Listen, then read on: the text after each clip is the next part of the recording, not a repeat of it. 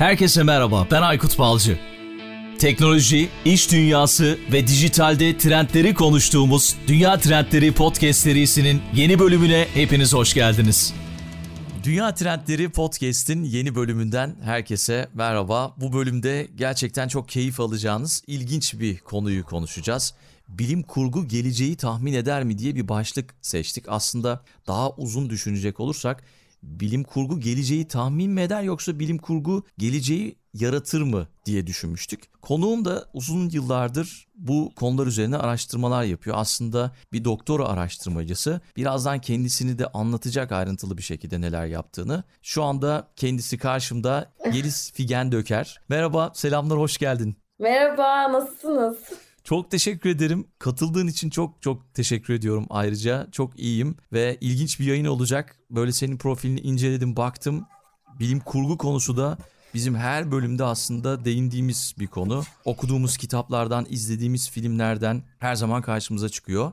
Belki biraz sen nasıl bu konulara ilgi duydun, son dönemde neler yapıyorsun? Bununla başlayabiliriz. Ben European University Institute'da e, doktora araştırmacısıyım. Üçüncü senemdeyim şu an. Yapay zekanın etiği üzerine çalışıyorum. Makine etiği üzerine çalışıyorum aslında. Makine etiğinin yapay zeka sistemlerine öğretilebilmesi durumunda hangi yasal koşulların ve sınırlamaların uygulanması gerekiyor adlı oldukça kompleks ve girift bir alanda çalışıyorum ve çok niş bir alan olduğu için maalesef kaynak bulmada çok sıkıntı yaşıyorum. Bu noktada bilim kurgu çok yardımıma koştu. Çünkü aslında bizim yapay zeka sistemleri olarak adlandırdığımız ve diğer gelişmekte olan çoğu teknolojiler ilk başta kendi bilim kurguda var ediyor. Bilim kurguda tek başına var olan bir janra da değil. Bunun yazarı yazarları olmak zorunda. Yazarların hayatlarını okuyarak, işte bilim kurgu eserlerini başka bir perspektiften analiz ederek bu serüvene başladım. Daha sonra Digicon adında, The Digital Constitutionalist adında bir blog kurduk. Doktora da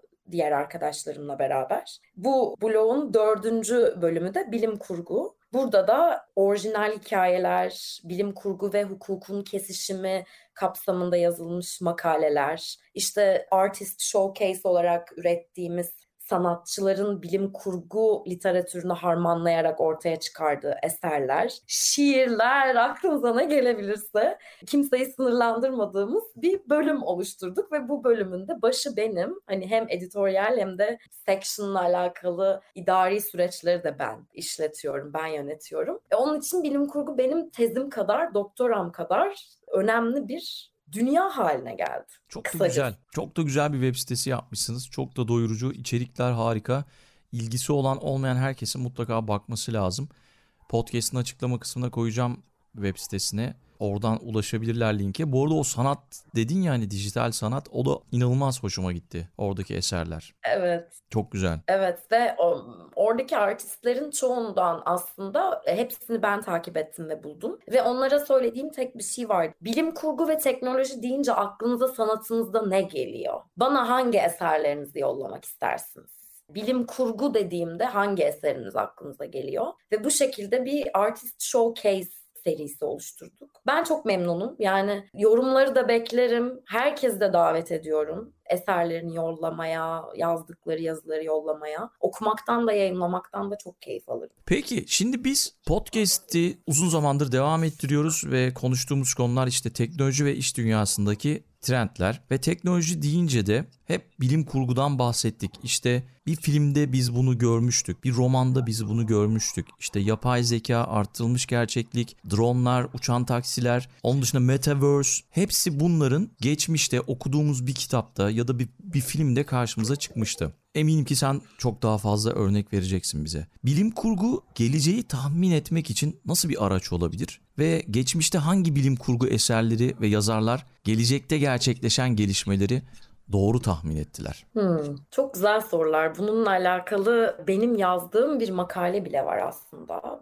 Bunu tavuk yumurta ikilemi analojisiyle değerlendirmeye çalışıyorum. Yani tavuk mu yumurtadan çıktı, yumurta mı tavuktan çıktı? Bilim kurgu geleceği tahmin mi etti? Geleceğin inşasında çok büyük bir payı mı var? Şimdi aslında bu soru çok objektif bir merkezden, perspektiften değerlendirilebilecek bir şey değil. Bununla alakalı empirical study yapılması lazım çünkü net bir cevabı olabilmesi için. Ama bizim araştırdığımız ya benim bu zamana kadar okuduğum ve izlediğim bilim kurgu eserlerini göz önünde bulundurunca özellikle altın çağ dönemi yani işte Paul Anderson, Robert Heinlein, Isaac Asimov, Arthur C. Clarke hani bu çok büyük isimlerin üretkenliklerinin tap yaptığı dönem göz önünde bulundurulunca aslında teknolojinin işte sanayinin hayata çok çarpıcı dramatik girişlerinin olduğu 1950'ler 60'lar hayatın gerçekten değişmeye başladığı zaman aralığını kapsıyor. Onun için aslında insanların teknolojinin sosyal hayata etkilerini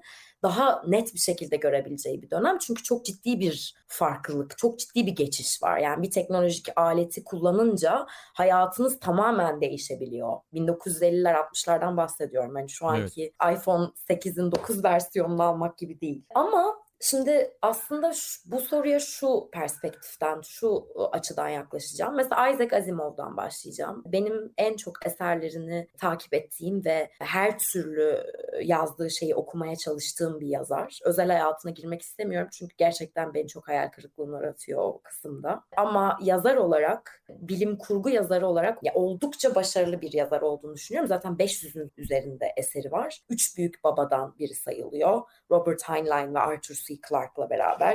Isaac Asimov zaten eminim ki herkes biliyordur. Yani eminim evet. ki bir kere duymuştur. Ben robotu özellikle veya üç robot yasasını. E aslında üç robot yasası değildir o sonradan dörde çıkmıştır ama ilk başta üç robot kanunu. Bir robot insana zarar veremez veya hareketsiz kalarak zarara uğramasına izin veremez vesaire. Bu üç kanun ciddi anlamda hukukta, felsefete ve robotik sektöründe büyük değişimlere yol açıyor mesela ilk yazıldığı, ilk oluşturulduğu zaman. Ve aslında teknoloji değil belki ama teknolojinin nasıl regüle edilmesi üzerinde çok büyük bir etkisi oluyor ve geleceği bir noktada inşa ederken büyük bir paya sahip oluyor. Aynı zamanda robotların beynine biz kuralları yükleyebilir miyiz ki? Hani biz bir robotun insana zarar vermesini koduyla engelleyebiliriz mi acaba sorusunu da aslında ilk bu kadar derinlemesine inceleyen yazar. Onun için hem tahmin ediyor baktığımız zaman çünkü sadece bilim kurgu yazarı da değil Isaac Asimov. Aynı zamanda bir bilim insanı. Doktorasını kimya üzerine yapıyor. Boston Üniversitesi'nde yıllarca ders veriyor ve aslında bilim kurgu eserlerini nasıl bir metodolojiyle değerlendirmemiz gerektiğini de çok iyi anlatan bir yazar. Diyor ki her bilim kurgu eseri geleceği öngörmek adına bir araç olarak kullanılmamalı. Bilime yakınlığı ve uzaklığı arasında uzaklığı arasını hesaba katarak biz araç olarak görmeli miyiz, görmemeli miyiz, karar vermeliyiz diyor. Yani eğer eser bilime çok uzaksa yani dünyadaki fizik kanunlarını hiçe sayıyorsa atıyorum veya tamamen olamayacağı, yakın gelecekte olamayacak şeylerden bahsediliyorsa bunu araç olarak görmeyelim. Ama gerçekten temeli bilimden alan bir bilim kurgudan bahsediyorsak o zaman biz bunu bir rehber olarak hayatımızda yanımızda taşımalıyız görüşüne sahip bir yazar. Ben de bu ayrımı ve bu perspektifi kullanmaya çalışıyorum okurken. Anladım. Peki şey yani e, bilim kurgu okumak ya da izlemek 10 yıldan fazla ileriye bakmak isteyen herkes için böyle temel bir eğitimdir diyebiliriz herhalde değil mi? Kesinlikle. Özellikle bu alanlarda çalışmak isteyenler için, genç beyinler için kesinlikle okunması, izlenmesi gereken bir janra. Yani yeteri kadar bence değer görmeyen de bir alandı son 5 seneye kadar. Yani o altın çağdaki o etkisini göremiyorduk son zamanlarda. Çok da iyi eserler çıkmıyordu aslında. Yani fantastik edebiyat daha önem kazanmıştı sanki. Bilmiyorum siz de katılır mısınız işte bu Lord of the Rings e, evreninin hani televizyona e, uyarlanması, Game of Thrones furyası vesaire.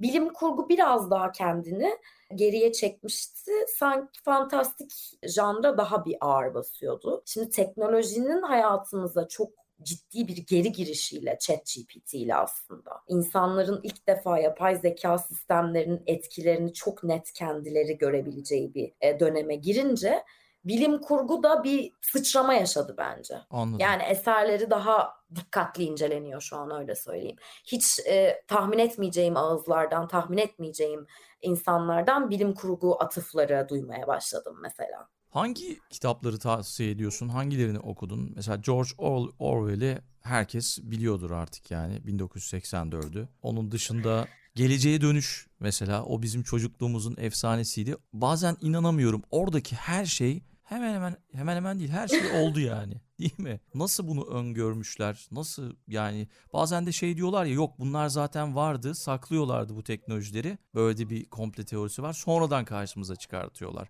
İnsanları hazırlıyorlar gibi bir komple teorisiyle karşımıza çıkıyorlar. Yani hani aslına baktığınızda ben komplo teorilerine çok soğuk bakan biri değilim. Ben araştırma ruhu olan her şeyi çok severim. Ama ateş olmayan yerden duman çıkmaz mantığını da hiç sevmem. Duman olmayan yerden mi ateş çıkmıyordu? Tam mı ters? Çok Doğru. kötüyümdür atasözlerinde. Ateş olmayan yerden duman çıkmaz doğru. Çok kötüyümdür. Bana hediye atasözleri sözlüğü alınması lazım. Tamam ben hediye ederim o Ee, zaman.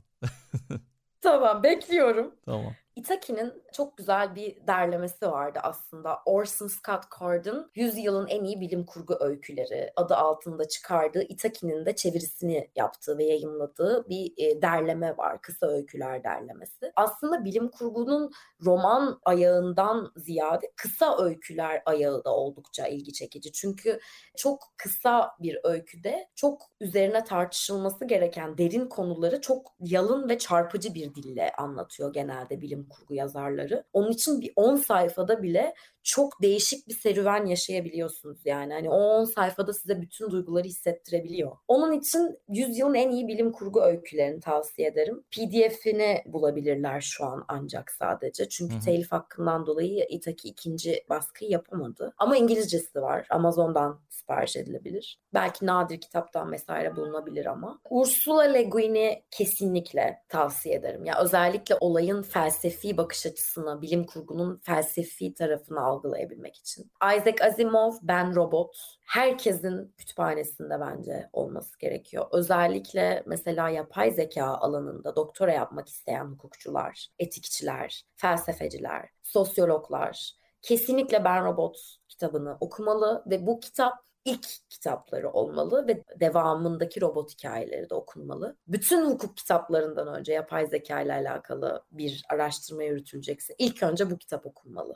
Anladım. Benim gözü kapalı önerebileceğim ilk bilim kurgu eseridir büyük ihtimal Ben Robot. Bu okuduğun ya da izlediğin eserler arasında yazarlar gelecekte gerçekleşen gelişmeleri doğru tahmin etmişler mi peki? Çoğunda evet. Özellikle o altın çağ dediğim dönemde Robert Heinlein, Arthur C. Clarke ve Isaac Asimov zaten işte Astounding Science Fiction Magazine'in o zaman yayınlandığı dönemden bahsediyorum. O çok ünlü ve çok güzel eserleri yayımlayan magazin. O zaman zaten onlar biraz hard science'a inanan yazarlar. Yani bilim kurgu yazmak için veya bilim kurgu eserinin gerçekten kalitesini bir üst seviyeye taşıyabilmek için yazarının bilimden çok iyi anlıyor olması gerektiğini düşünen yazarlardı ve böyle bir hava vardı aslında. Onun için üretilen eserler de gelecekteki teknolojileri tahminde oldukça başarılıydı. Çünkü Isaac Asimov herhangi bir teknolojik eserle ilgili yazarken tamamen bilimden uzaklaşıp asla olamayacak şeyleri kaleme almıyordu mesela. Bir bilim insanı olarak hani ya olsaydı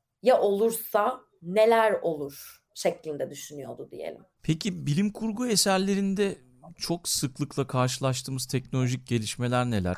Yani neleri görüyorsun daha çok? Benim en çok gördüğüm chatbotlardı. O hayatımıza da oldukça entegre oldu bence. Chatbot kullanmak, Google'ın hayatımızdan çıkması ve artık soru cevap şeklinde ilerleyeceğimiz araba motorları belki veya bunun Iron Man'daki Jarvis'e dönüşü ve herkesin bireysel chatbotu olması vesaire. Bunlar oldukça yaygın konulardı. İki, insan ve robot birleşimi. Yani human enhancement, transhumanizm dediğimiz bu işte evrimin ikinci dalgası veya üçüncü dalgası diyebileceğimiz teknoloji ve insanın birleşmesi sonucu ortaya yeni bir ırkın çıkması. Ama ben tabii Star Trek'le büyüdüm. Yani ben babamdan dolayı her pazar sabahı Star Trek'in o klasik Captain Kirk, Scotty, Spock, McCoy dörtlüsünün Star Trek'inden bahsediyorum ama. Diğerlerini çok sevmem çünkü. Evet. Ee, orijinal her zaman en güzelidir. Onun için mesela orada gördüğüm şeyleri çocuk aklımla sonra hayatımda e, FaceTime olarak yapıyor olduğumu fark etmek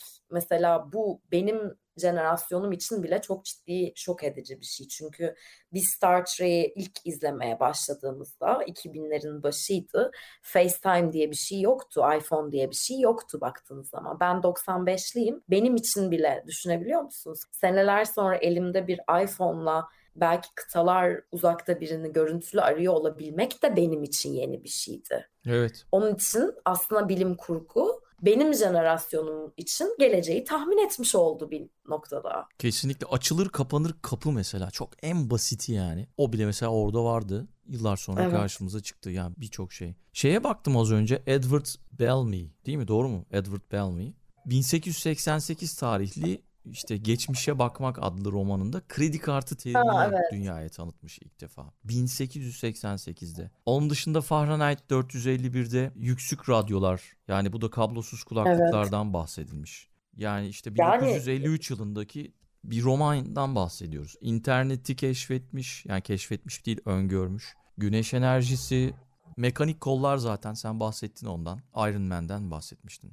Sanal asistanlar, tabletler, yapay zeka. Aslında bence en çarpıcı örneği Snow Crash. Tabii Snow Crash çok Neil bahsettik. Stephenson'ın Evet. Snow Crash. Kitap bana göre çok iyi bir bilim kurgu eseri değil. Hani bu konuda tabii ki bu bir öznel düşüncedir. Yani tartışılabilir. Benim çok sevdiğim bir dil değil. Yazım dili öyle söyleyeyim. Ama baktığınız zaman 1992'de yazılmış bir kitapta kullanılan terimin hayatımızda şu an bu kadar büyük bir yer edinmesi. Yani Mark Zuckerberg'in çıkıp bütün Facebook'u, WhatsApp'ı he- hepsini meta terimi altında birleştirmesi. Hı hı. Metaverse'ün, meta ve verse'ün birleşimi olması, Beyond Universe ve bu teknolojilerin şu an üretiliyor olması. Ya şimdi Neil Stephenson bu terimi yazarken, bu terimi coinlediğinde bunu tahmin edebilir miydi?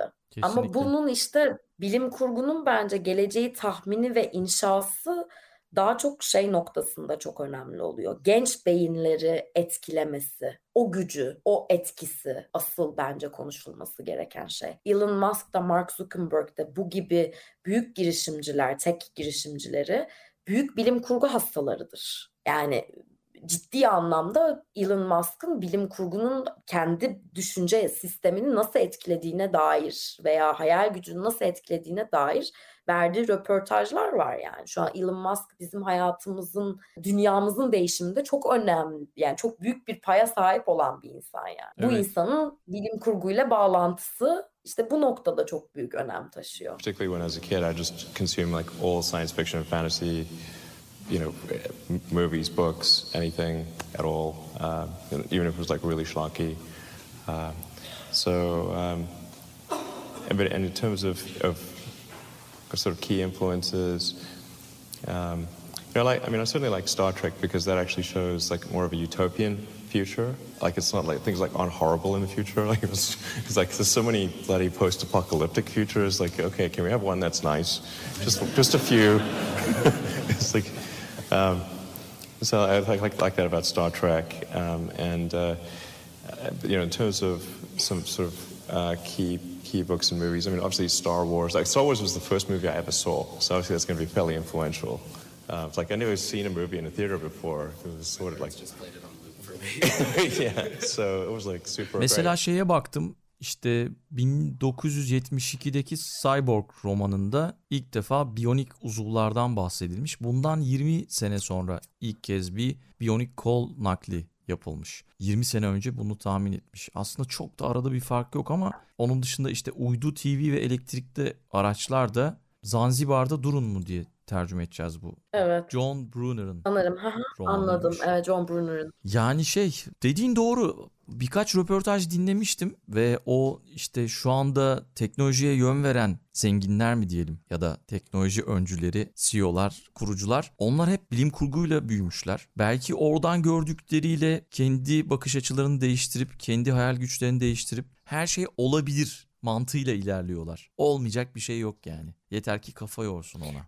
Bence zaten ihtiyacımız olan bakış açısı da teknolojiye bu. Her şey olabilir ve o senaryoların olması halinde biz nasıl reaksiyon almalıyız? Aslında bilim kurgu bu açıdan bize çok büyük bir rehber görevi görüyor. Çok hukukçuların veya bu işte yeni teknolojileri, gelişmekte olan teknolojileri regüle etmekten sorumlu insanların aslında bir Hitchhiker's Guide to the Regulation of Emerging Technologies şeklinde değerlendirebileceği bir janra. Yani otostopçunun rehberi şeklinde kullanabilirler aslında. Çünkü bilim kurgu eserlerinde o işte ya olursa senaryoları o kadar güzel kaleme alınmış ki, detayları o kadar güzel ki ve bilime eğer bilimi temel alan bir eserse bu, bir hukukçu için regülasyon sürecinde çok güzel insight'lar alabileceği, çok güzel hani hintler yakalayabileceği bir alan aslında. Peki toplumsal değişimleri nasıl öngörüyor bilim kurgu? Toplumun gelecekteki ya, dönüşümleri hakkında ne tür tahminler yapmış? Yani çünkü sen benden çok daha fazla eser okuyup izlediğin için bu konuda daha fazla bize yol gösterirsin diye düşünüyorum. Şimdi tabii ki bilim kurguyu büyük bir alan olarak değerlendirdiğimizde, çok büyük bir janr olarak değerlendirdiğimizde distopyayı ve ütopya eserleri de, distopik, ütopik eserleri de bilim kurgunun altına alabiliriz. Öncelikle şuna değinmek lazım. Bilim kurgu doğası gereği aslında bir oksimorondur. Yani iki kelimeden oluşur zaten bilim ve kurgu. Bilim tamamen gerçeklerden ve gerçek olabileceği düşünülen teorilerden ilerlerken kurgu tamamen insan yapımı, hayal gücüne dayalı, gerçekliği çok da sorgulanmaması gereken bir alandır ve bu ikisinin birleşiminden muazzam bir oksimoron doğuyor. Onun için aslında sosyal hayata etkileri bakımından da gerçeklikten çok uzak senaryolara değinilmiyor bilim kurgu eserlerinde. Özellikle distopik e, elementler çok fazladır bilim kurguda. Çünkü teknolojinin sosyal yapıyı çok ciddi değiştireceği ve insanların insanlıktan çıkacağı, insanlıktan uzaklaşacağı, robotlaşacağı ve bu süreçte de robotların akıllanacağı, bilinçleneceği ve insan gibi etrafına yarardan çok zarar sağlayan bir türe ihtiyaç olmayacağı ve işte insanlığı insanlık ırkının, insanlığın sona ereceği vesaire. Bu bizim genelde Batı edebiyatında, Batı'da çok fazla karşılaştığımız bir senaryo, distopik bir senaryo. Şimdi bunun temelini aslında biz Mary Shelley'nin Frankenstein'ine kadar götürebiliriz. Hı hı. Veya Hesiodos'un antik Yunan'da hikayelerinde anlattığı o insansız robotlara kadar bile çekebiliriz. Yani bin yıllık bir korku bu aslında. Pandora mesela bir insan değildir. İnsan yapımı bir makinedir. Bununla alakalı da Digicon'da çok güzel bir article, makale yayınladık. Onu da belki açıklamaya ekleriz Aykut sen bilirsin. Olur tabii. Yani bu sosyal yapıyı değiştirme ve insanlığın geleceğiyle alakalı bir yerleşmiş korku var bilim kurgu edebiyatında. İnsanlık sona erecek. Onun için genelde gelecekle alakalı senaryolar distopik elementler içerir. Ütopik olmaktansa veya bir ütopya yaratılması için hep bir şeyin feda edilmesi gerekir. Bunu da Ursula Le Guin'in The Ones Who Walk Away from Omelas e, kısa öyküsünde. Hmm. Mülksüzlerin, mülksüzleri herkes görmüştür en azından kitap kapağını. Onun önce hikayesidir. Neden mülksüzlerin oluştuğunu anlatır aslında. Orada da mesela çok güzel bir ütopya anlatır Ursula Le Guin. Ama sayfaların yani kısa öykünün ortalarına doğru fark edersiniz ki bu ütopya için neler neler ya da kim feda edilmektedir. Orada herhalde herkesin bildiği korkunç bir bedelle sonuçlanıyor. Şey, evet. Şehrin altında bir odada işte bir çocuk yanlış hatırlamıyorsam karanlık bir odada mutluluklarının bedelini ödemek için orada yaşıyor falan öyle bir şey vardı yanlış hatırlamıyorsam. Evet hani baktığımız zaman çok çarpıcı bir hikaye bu. Yani e, aslında dünyada belki de her gün karşılaştığımız olan bir şeyi tekillik, tekile indirerek bu çoğunluk için tek bir insanın ölmesi makul müdür? Aslında burada Mills'in Bentham'ın faydacılık teorisini başka bir perspektiften, yararcılığı başka bir perspektiften bilim kurgu aracılığıyla insanlara çarpıcı bir şekilde vurmaktadır Ursula Le Guin. Yani bir ütopyaya sahip olmak için insanların illaki bir şey feda etmesi gerekir mantığıyla hmm. ele alınmış bir şey. Şimdi sizce de öyle değil mi Hı-hı. sorusu gündeme geliyor o zaman. Anladım. Siz farklı mı düşünüyorsunuz? Yo ben farklı düşünmüyorum ama Yeliz şu anda bu yayını yaparken daha fazla bilim kurgu okumam ve izlemem gerektiğini hissettim. Yani bir bilim kurgu fanı kazandırmış olabilirsin şu anda. Belki bizi dinleyenlere de bu enerjiyi veriyoruzdur. Yani o kadar ilgimi çeken konularmış ki aslında. İyi ki seni konuk etmişim. Gerçekten. Ay, çok mutlu oldum. Podcast'in içinde mutlu oldum söylemek istedim bunu. Keyif aldığım bir yayın oluyor. Çok da güzel gidiyor. Çok sağ ol. Çok teşekkür ederim.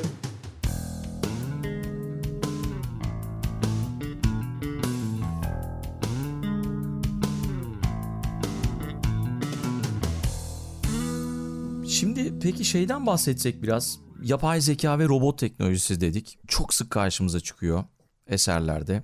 Bilim kurgu eserlerinde çok fazla işlenen konular arasında yer alıyor. Bu teknolojilerin gelecekteki gelişimi ve etkilerini nasıl tahmin etmiş, ediyor ya da bilim kurgu? Yani The Moon is the Harsh Mistress'ti sanırım. Ay zalim bir metrestir.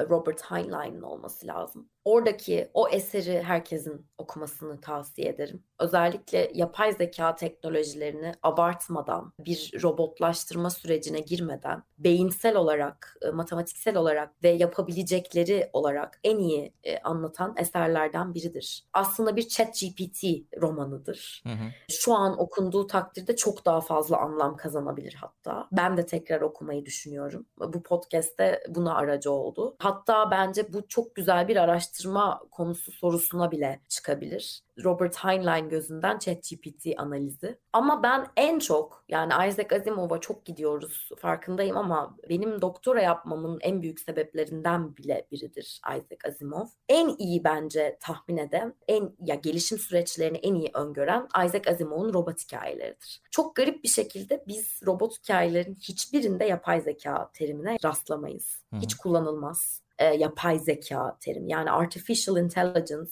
e, Isaac Asimov'un hiçbir romanında kendine yer bulamamıştır. O onun yerine pozitronik beyin dediği bir beyin üretmiştir ve insan yani bu makinelere sentient Türkçe'ye çevrilmesi oldukça zor ve bence direkt çevirisi olmayan bir kelime sentience.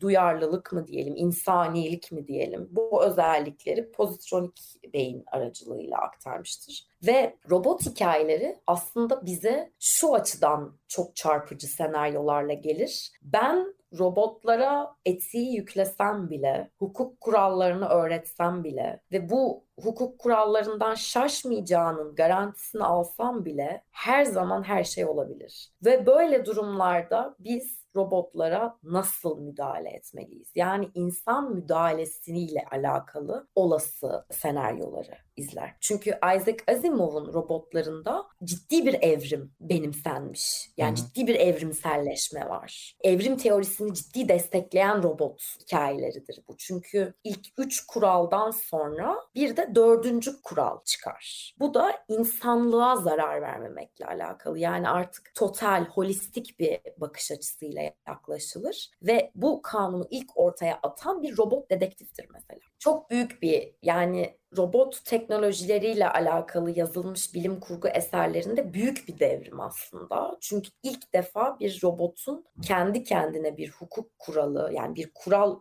ürettiği ve bunu daha önce üretilmiş olan kurallara eklediği görülmektedir. Ve bununla da kalmaz. Bu kural evrimleşir ve şuna dönüşür. Hiçbir sentient creature'a zarar gelmeyecek. Yani insanla diğer bütün duyarlı varlıkların aynı seviyeye geldiğini gözlemlemiş oluyoruz. Yani antroposentrik o bakış açısından yani insan merkezli bakış açısından kayıyor romanlar. Daha varlık merkezli bir bakış açısıyla devam ediyor. E bu sebeple de nasıl değişmiştir kim bilir o robotlar değil mi? Yani nasıl bir ahlaki merkeze sahipler artık vesaire. Yani bence robot yani teknolojilerin yapay zeka sistemleri neler olabileceğine dair bir fikrimiz olmasını istiyorsak Isaac Asimov'un robot hikayeleri kesinlikle okunulmalı. Hı hı. Yani Netflix'te izlediğim bir Rus dizi bu konuda senin söylediğin bu konuyu işliyordu. İşte yeni üretilen bir robot sahibine aşık oluyor ve zarar veriyor. Eşine zarar veriyor, ortadan kaldırmaya çalışıyor, başka insanlara zarar vermeye çalışıyor. Bu tip hikayeler tabii hem romanlarda hem de dizilerde karşımıza çıkıyor. O da herhalde ilerleyen yıllar içerisinde robotlar hayatımıza girdiğinde çok fazla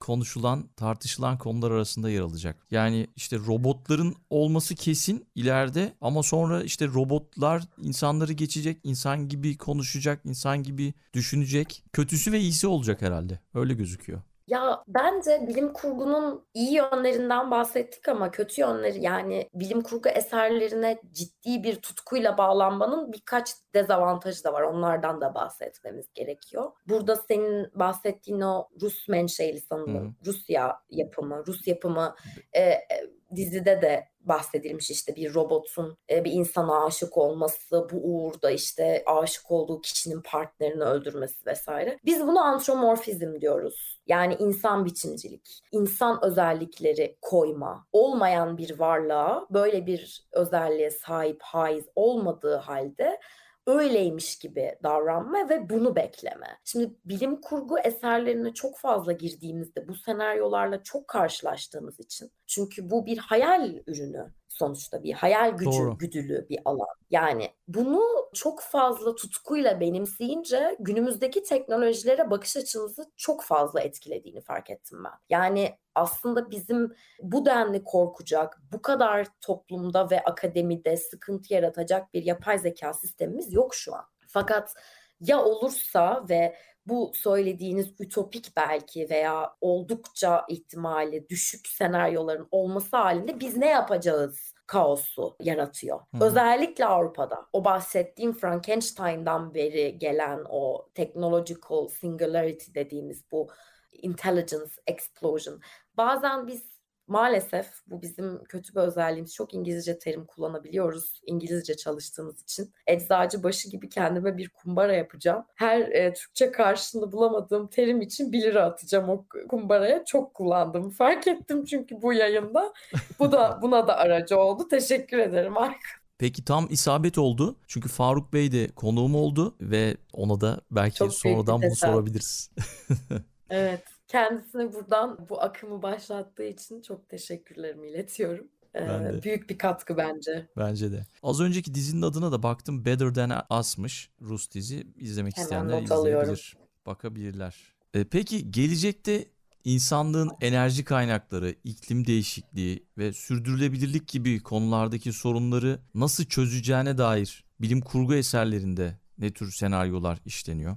Bu özellikle bu e, realistik bilim kurgu dediğimiz bir alt alanında çok fazla geçen bir geçen konulardır bu. Çevresel faktörler, insanlığın çevreye verdiği zarardan dolayı karşılaştığımız sonuçlar vesaire. Bu gibi distopik ama oldukça olasılığı yüksek realitede olması, olma olasılığı yüksek senaryoları işte bu realistik bilim kurguda görüyoruz. Bu da en çok çok gariptir. Uzak Doğu'da karşımıza çıkan bir alt alan.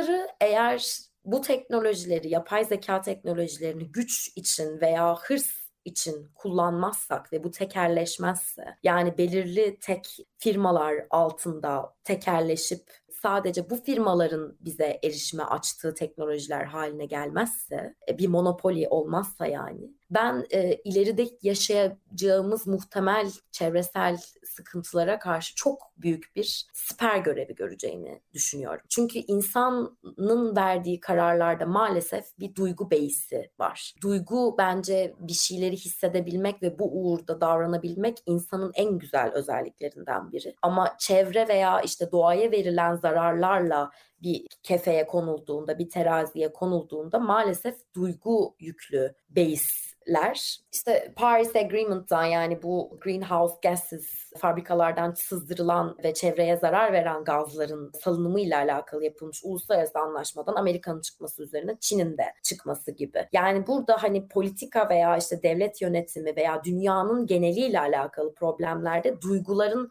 veya duygularla verilen kararların çok yeri olmamalı belki de. Ve bu noktada biz yapay zeka eğer gerçekten analitik bir düşünceye sahip olursa ve rasyonel düşünceyi benimserse çok güzel bir e, yardımcı araç olarak kullanabiliriz. Yani bazı projelerde veya çevreyi uzun vadede çok ciddi zararlar getirebilecek projelerde mesela yapay zeka sistemlerine sorabiliriz. Bir analiz çıkarmasını isteyebiliriz. Ne gibi e, sıkıntılarla karşılaşabileceğimizin grafiklerini yaptırabiliriz gibi gibi gibi yani aslında burada yine teknolojinin nasıl olacağı değil, nasıl yaratılacağı değil de bizim nasıl kullanacağımız, bizim nasıl yararlanacağımız Hı hı. büyük bir önem taşıyor.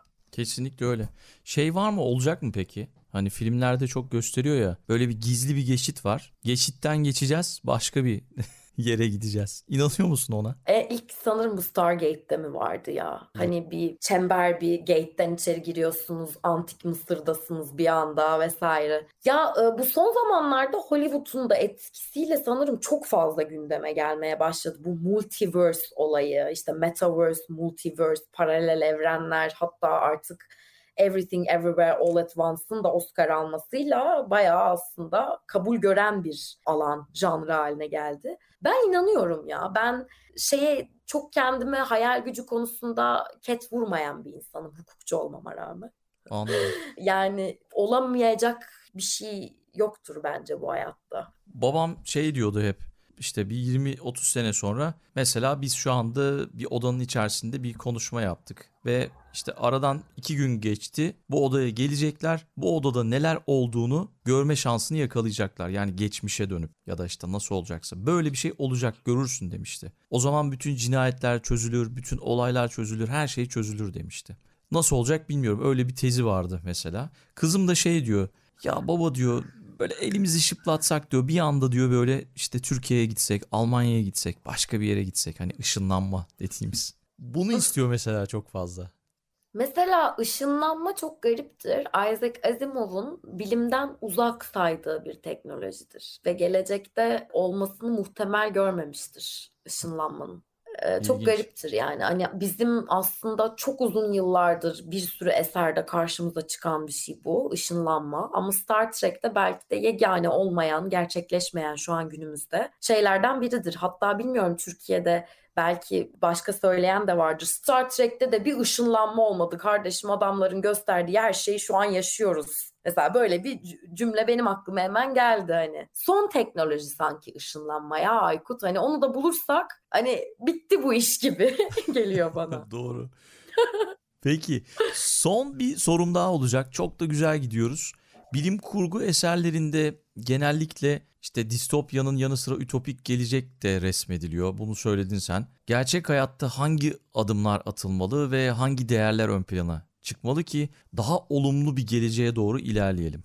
Şöyle aslında benim de akademide oldukça karşılaştığım ve e, insanların da sıklıkla sorduğu bir soru bu. İşte ütopik sonları veya senaryoları elde etmek için neler yapmalıyız? Maalesef ütopya bizim kulağımıza artık çok da cezbedici bir terim olarak gelmiyor. Ütopyaların bir yanılsama olduğunu düşündüğümüz için. Ben onun için mutlu bir gelecek, insanlığın devam ettiği ama doğayla harmonize bir şekilde devam ettiği bir gelecek için ne yapmalıyız? Öncelikle insan merkezli olmaktan uzaklaşıp özellikle yapay zeka teknolojilerini regüle eden konular kapsamında konuşmak gerekirse daha deneysel, daha radikal ve daha aslında e, açık görüşlü fikirlere kucak açmalıyız. Yani bir noktada takılı kalmamalıyız veya bilim kurgu eserlerinde gördüğümüz o distopik senaryoların olma ihtimali yüzünden elimizdeki teknolojileri yanlış değerlendirmemeliyiz. Disiplinler arası bir harmonizasyon olmalı. Çünkü yapay zeka dediğimiz teknolojiler veya bu insana benzetmeye çalıştığımız, insan zekasına yaklaştırmaya çalıştığımız bu sistemler sadece tek bir alan tarafından yaratılan, tek bir alan tarafından dizayn edilen sistemler değil. Bu sistemlerin bizim istediğimiz gibi çalışabilmesi için etikçilerin, felsefecilerin, hukukçuların, computer scientistlerin, sosyologların belki de bir araya gelip beraber koordine bir şekilde, harmonize bir şekilde çalışması gerekiyor. Ve bir de ek olarak etik yönergeler yazılırken veya bu teknolojilerle alakalı gelecek planları yapılırken sadece batı odaklı olmamak da gerekiyor. Çünkü bu sistemlerin ülkelere veya devletlere entegrasyonu söz konusu olduğunda o zaman da bir batı felsefesi ve doğu felsefesi çatışması yaşayacağız o zaman. Çünkü batı felsefesini benimseyen bir yapay zeka sisteminin Hindistan'da çok kabul göreceğini düşünmüyorum mesela. Anladım. Atıyorum. Peki çok teşekkür ederim. Birçok şey konuştuk. Birçok film önerdik, birçok kitap önerdik. Ben podcast'in sonunda konuklarıma kitap önerisi soruyorum ama herhalde artık önermemize gerek yok. Birçok şey önerdik ama istersen yine şunu okuyalım, bunu izleyelim dersen onu da koyabiliriz. Üç şey önereceğim o zaman. Arttırıyorum, görüyorum ve arttırıyorum Aykut. tamam süper. Distopya ve ütopya arasındaki o ince çizgiyi ve o birbirine girmiş o iki kavramın doğasını daha iyi anlamak istiyorsanız Aldous Huxley'nin Cesur Yeni Dünyası'nı e, öneririm. Itaki'de ilk okuduğum bilim kurgu eseriydi. Bilim kurgu klasikleri serisi Itaki'nin mükemmeldir. İnanılmaz çeviriler var ve daha önce hiç Türkçe'ye çevrilmemiş çok güzel eserler de var. Uzaktan kumandalı kız gibi. Buradan gamer arkadaşlara bir oyun önerim olacak. Robot hikayelerini seviyorsanız veya bir robotun olası durumlarda nasıl hareket etmesi gerektiğine karar vermek istiyorsanız Detroit Become Human adlı PlayStation oyununu öneririm. Üçüncü olarak da benim belki top birimdir bilim kurgu eserlerinde Arthur C. Clarke'ın Çocukluğun Sonunu öneririm. Hatta Pink Floyd'un bu kitaba yazdığı aynı adlı şarkıyı da dinlemenizi tavsiye ederim. Benden öneriler bölümümüzden bu kadar. Harika gerçekten. Bu arada ben de web sitenizdeki o Metaverse'deki sergiye bayıldım. Onu da mutlaka herkes ziyaret etsin baksın. Web sitenizin linkini zaten paylaşacağım. Oradaki yazılarda her şey bu konuyla alakalı müthiş gerçekten. Tekrar tebrik ediyorum. Ay çok teşekkür ediyorum. Çok sağ olun.